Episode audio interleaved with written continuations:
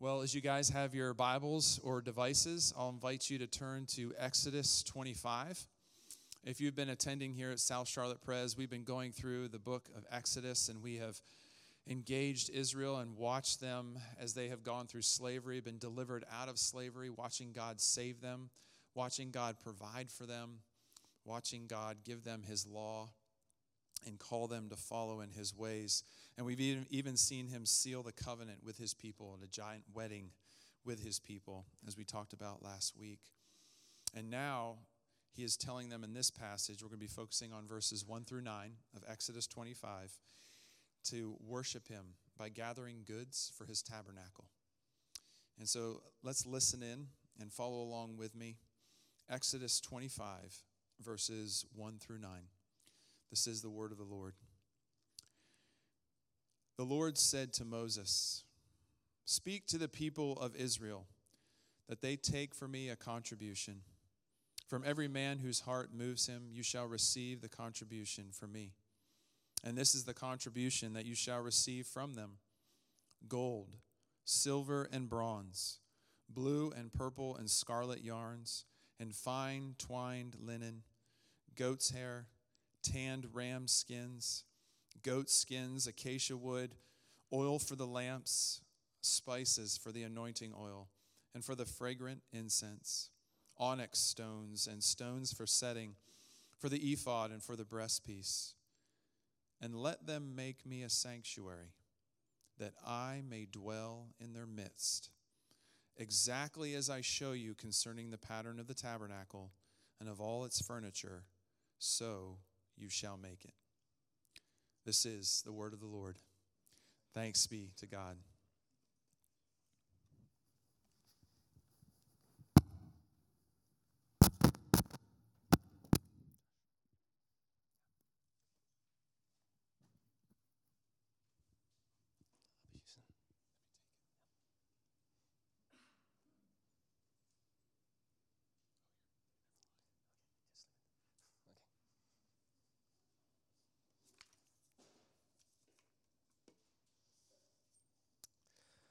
One thing you should know about me is that I can have a bit of a temper. Might not show sometimes, but I do. I do. I have somewhat of a temper. At least I'm well known in my family for that. Um, and one of the th- ways in which this showed up is I would be sitting in my room, and my dad had this thing when he would come in, and I could tell immediately that he wanted to ask me for a favor. Um, now, I would usually, as my dad described it, I would answer him and greet him with what he thought it sounded like a growl. Uh, in my head, it didn't sound like that, but I kind of knew uh, what he was going to do. And you should know that usually his favors uh, involved me driving. And I was raised in Santiago de Chile, which is the capital, and it's a huge city, about six million people. So as you would expect with big cities, traffic is a thing. And I know, I know that Charlotte traffic can be annoying, it can be unpredictable, frustrating, but when you spend half an hour waiting on the same traffic light on a standstill, that gets really frustrating. And, he, and I should say that he also had a thing for asking these favors right about in rush hour time. So usually how this, the result of this was me eventually conceding to do him his favor, but I would make to him well known my displeasure on it. Uh, and he would usually, and many times he would say, you know what? Don't, don't bother. If you're going to do it like that, I'd rather you don't do it. I have to say, looking back, look at the situation. I'm there standing before my father, a man who has loved me, who, who raised me, a man who gave me a roof, fed me, put me through school, and yet I answered to him in a very ungrateful way. And even though I was succeeding to do what he asked me to, he was looking for something more he was looking for a better response. Generosity is not something that always comes easy. It is difficult to be generous when we're asked to do something we don't like or give up something we really don't want to. But how do we respond to God when He calls us to be generous? Will we growl at Him or will our hearts turn to generosity in response to the great and generous God that He is? In chapter 24, which during our last sermon, we saw how God confirmed Israel to be his covenant people. And by the end of chapter 24, God called Moses to go up the mountain once again and to be in God's presence. He spent there 40 days, but on the seventh day, God started uh, talking to Moses. And this is where we are now. And in these first two verses, we see that God is not giving Moses a mandate. God is asking his people to give from their hearts to his works, hearts that out of gratitude are given cheerfully. So, how does, does a generous heart look like? Let's read verses 1 and 2 again. The Lord said to Moses, Speak to the people of Israel that they take for me a contribution from every man whose heart moves him, you shall receive the contribution for me. Now, God here is asking the people of Israel to build for him a place. And what you would expect here is that God will say, okay, I need, this is my list of materials of the stuff that I need. But what is interesting is that God is not giving a mandate, as we said before. Because God wants a generous response. God is not only interested in the material the Israelites can give them, but more than that, God is interested in seeing a loving response from his people, the people that he made his own. Can you think of a moment in which you were given something grudgingly or because they are forced? How does that feel? It doesn't feel too good, right? Can you think of another moment in which a person gave you something freely as a response of love? It is very different. And I can understand where my dad was coming from. And God is pleased in the same way when his people, people obediently give with generosity. But on the contrary, he is not pleased regardless of how much you're giving. That is not the point. He's not pleased when our offerings are not giving from a generous heart. It is, and I, I can take this an example. Imagine we're singing to God. We sing beautiful songs and worship to God every Sunday. But imagine we're singing to God, but we don't really mean it in our hearts. We're just babbling out the words. Or if someone tells you they love you, but their hearts are not in it. These are all just empty words. Likewise, when we, don't, we do not give with a generous heart, that is an, an empty giving. You can be doing something that is outwardly generous. You can have an external image of generosity, and God might use that. God will use anything.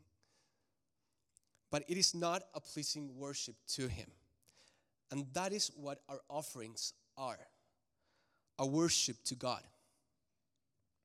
That is why before COVID, during our worship services, if you remember, we used to pass these plates where we give our offerings.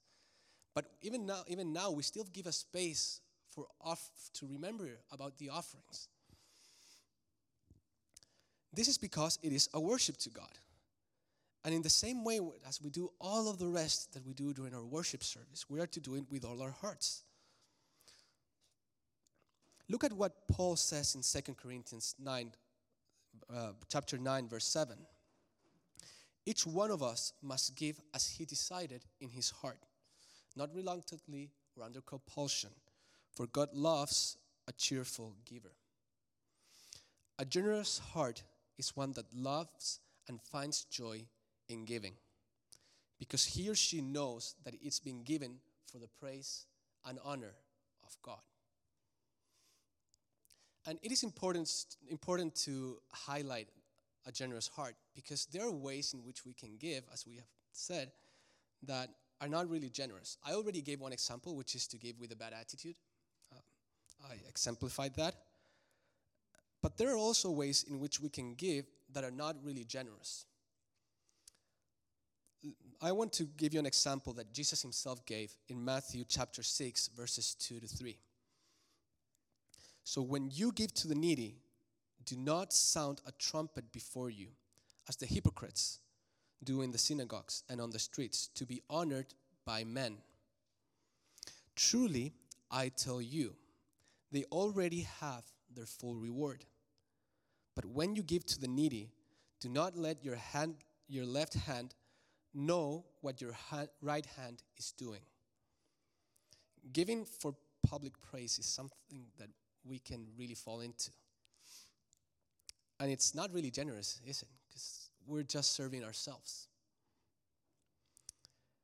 Uh, there's a so there's a, a, thing we do in Chile every year that's called a telethon. I, I'm pretty sure they do it, they, or at least used to do it here as well. But for you, those of you who don't know, a telethon is an, a televised event in which artists come and sing, and there's also comedians. And the point of it is to raise money to, for charity. So in Chile, the telethon is always, it's usually yearly, and it's always for a foundation that takes care and treats children who, are, uh, who have disabilities.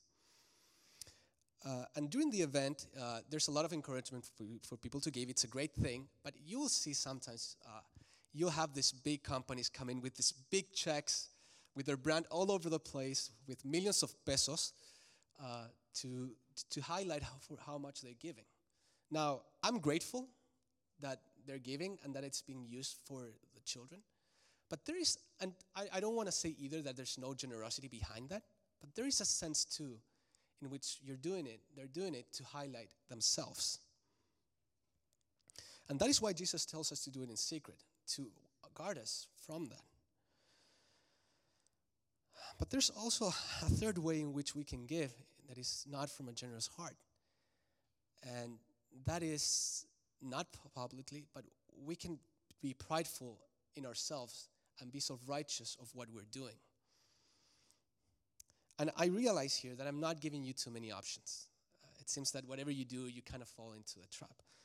But that's in part how our heart works because of sin. But there is a healthy way in which we can give and be proud on what we have done. But that pride lies not within the effort of what we have done, but it's, it is through acknowledging that what our giving comes from God that our giving was motivated by the work He has done in our hearts. By acknowledging the transformation that happens to us through the work of the Holy Spirit. And we can enjoy this and we can feel good about this. There's nothing wrong with that. And if you find that you do not have a generous heart, well, lift it up to God in prayer so that He will shape you to have one. The beautiful, the beautiful aspect of giving, and we will see this in a while, is that all, all that God requires us to give to Him, He has provided it for us first, even a heart. And this is clear for the Israelites as we take a look at verses 3 to 7, which I will read. And this is the contribution that you shall receive from them gold, silver, and bronze, blue and purple and scarlet yarns and fine twinned linen, goat's hair, tanned rams, skins, goat skin, acacia wood, all for the lamps, spices for the anointing oil, and for the fragrant incense, onyx stones, and stones for setting for the ephod and the breastpiece. When we look at this list gold, silver, twinning linen, fine twinned linen, let's talk about the Ferraris and the Rolex of the ancient world here the first thing that comes to my mind this is a people that were in slavery for hundreds of years and are now wandering the desert. How are they supposed to come up with this stuff? How are they supposed to gather this? But we know where it's coming from. In, in Exodus 11, God says, uh, says this, and this is when the Israelites were leaving Egypt. Speak now in the hearing of the people that they ask every man of his neighbor and every woman of her neighbor for silver and gold jewelry. And the Lord gave the people favor in the sight of the Egyptians. A lot of what it's been asked for, from them, God provided to them. What is plainly clear for the Israelites here is that, is that everything is provided by God. So when they present their offerings, they are recognizing that what God is asking for, it is His to begin with. And this also applies to us. We understand that all we have, we have is given to us by the grace of God. You might be thinking, well, I, I have worked, hard, worked really hard for everything I have. And the Israelites might have thought the same thing. Well, we found favor in the eyes of the Egyptians. We went and asked, but that would be disingenuous, wouldn't be? Wouldn't it? And turning to our own self righteousness is something we're always tempted to do. But it's crystal clear that it's God who gave them favor. And we live in a culture that puts a lot of value in private property, personal responsibility, and hard work to get what you want. And don't get me wrong, like the Bible is good with all of this stuff. Personal like personal responsibility, hard work, even private property. There's a place for that. But we have to acknowledge always that even though you're putting in the work, ultimately everything comes from Him. And so we are to give to God our best. We are to give God a generous offering because it all belongs to Him. If you have been given more, then there is more than has been entrusted to you by God to use for His work. Just remember what God gave, gave them. He's not asking for, He's asking for the best, He's asking for luxury materials of the time. And if you have been given less, this does not mean either that what you're giving is less valuable. Because your offering is a worship to God which springs from a grateful heart.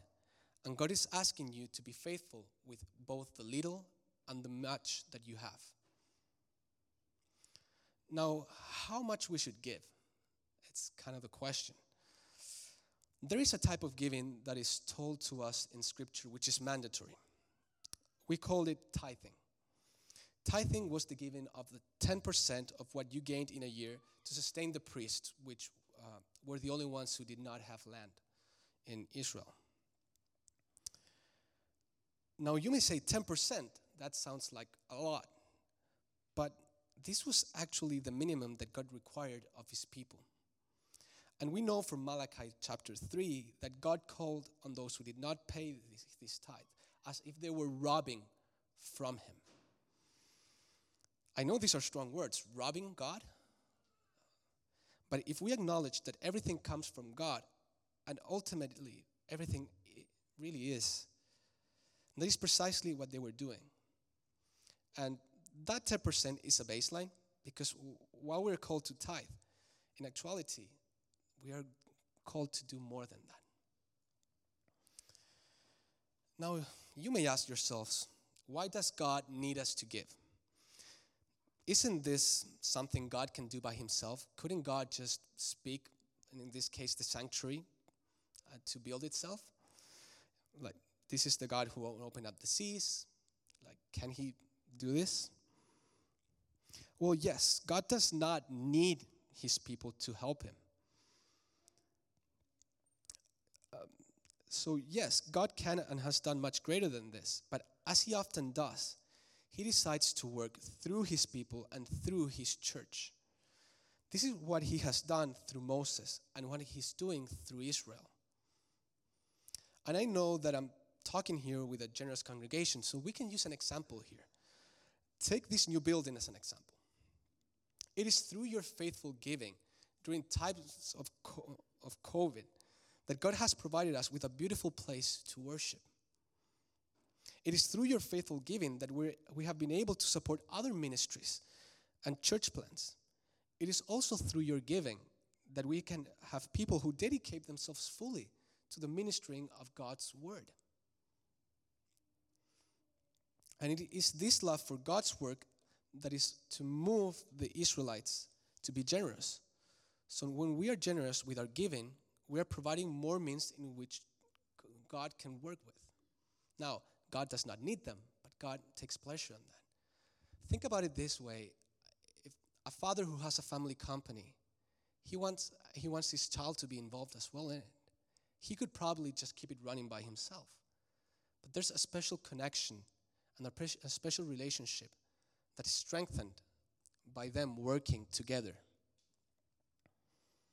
And we have been talking a lot about money, but we're not only to give money. God has equipped all of us with spiritual gifts. And through generous offerings of your gifts and your time, is that we're able to keep up stuff like, and I'm really grateful for this nursery, life groups, mercy ministry, and so forth. And there's even more. It's not just the formal ministries. Through your gifts, we're able to build a community, to love on one another, to take care of one another, and build the church of God in that way. And not only to the church, we are called to be generous to everyone. Generous giving includes, to, includes people who are in need family, neighbors, the people within your communities. Why? Because we're projecting what God has done for us. But to be generous givers, we have to be intentional givers as well. What does it mean to be intentional in your giving? Are we denying ourselves, scheming in things so that we may set apart to give to others in both our time and our resources? Do you see yourself as an owner or as a steward of what God has given you? Someone who will one day respond to Him. Are you actively on the lookout for those that may need help? Now, maybe some of you are thinking, well, here it comes. These Christians are always after our money. And this is how they always get you.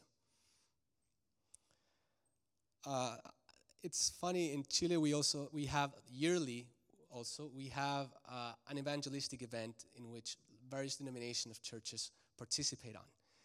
And how it usually goes in the afternoon, we would go into public places and speak with people. But in the mornings, because people were usually in a hurry, uh, we would just give tracts to them. We would usually with permission, go in where there's a traffic light and go into the cars and give them a tract that has a gospel message. And what we would often uh, get as a response is this, which I find is universal for, all. I didn't have any money to give you. And other thing that's funny, we had a big yellow, a big yellow uh, jumper sweater, which said, uh, "I am a follower of Jesus." So, how sad is it that when we came towards them and they saw that message, they were thinking, oh, well, uh, they're here to collect for something.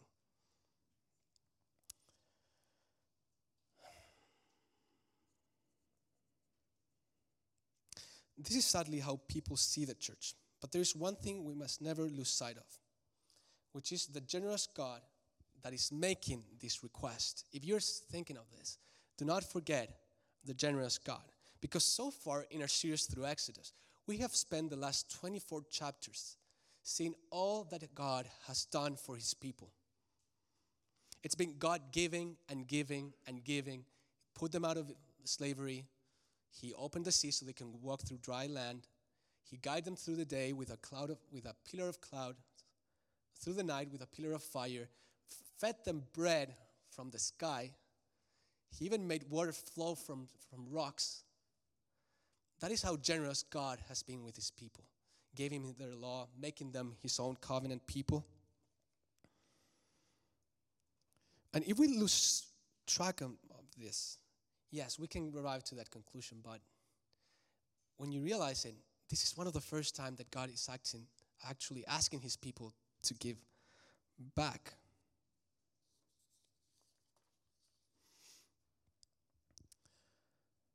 One of the ways in, in Chile we, we say thanks is with wine. We are a wine country.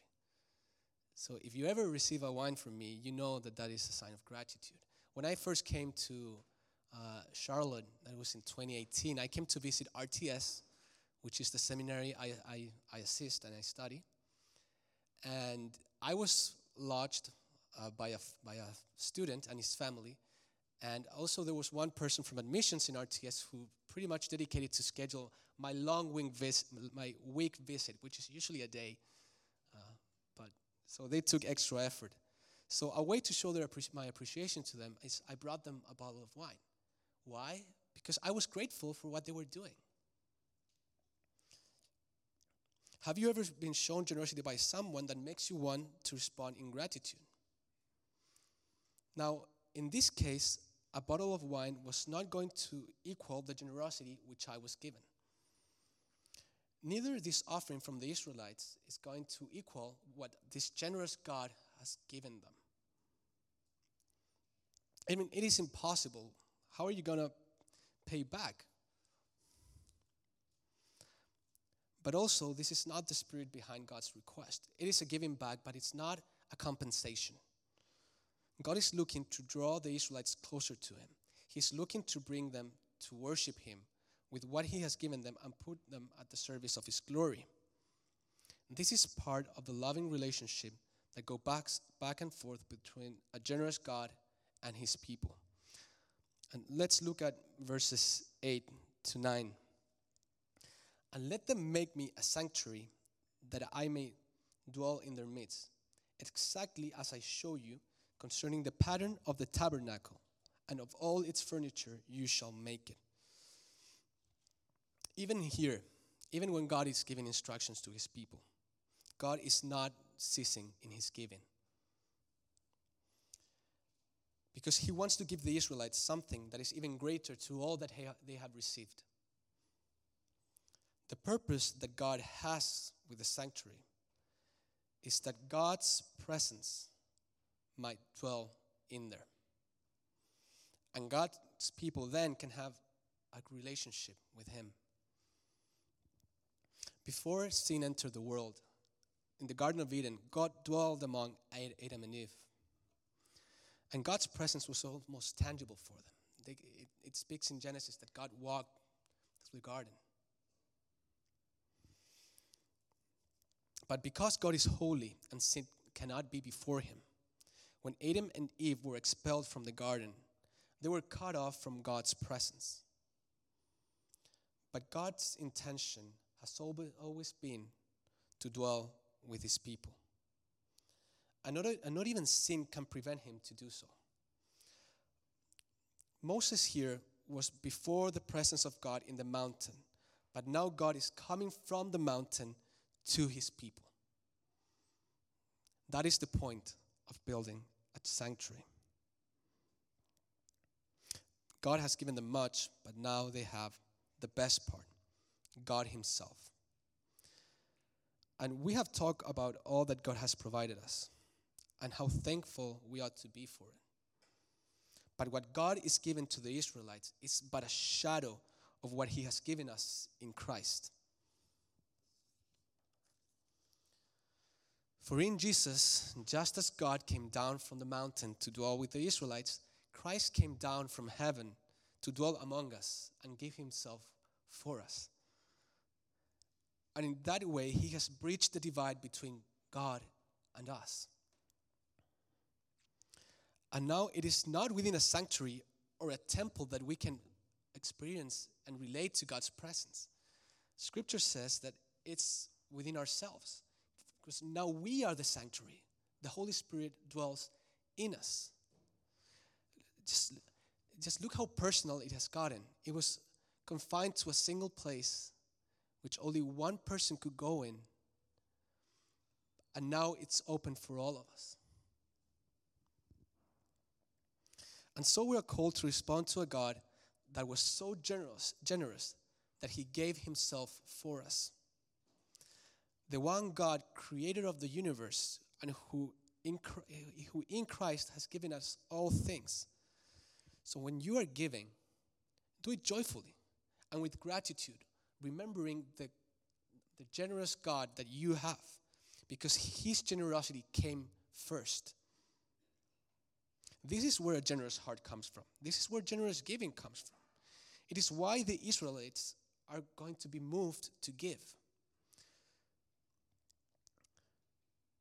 And this is not just for church offerings, but also for everybody. Because we want to be the image of God to the world.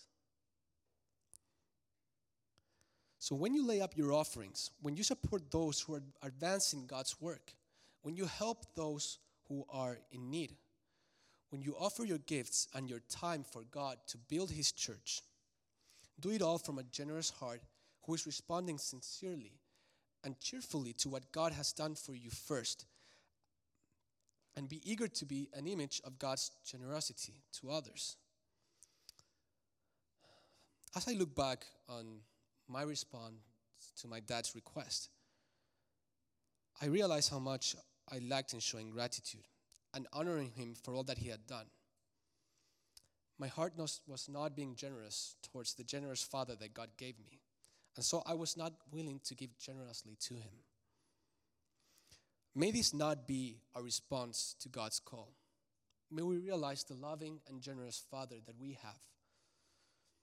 And instead, pray that our generous hearts respond accordingly to a generous God. Let us go before God in prayer.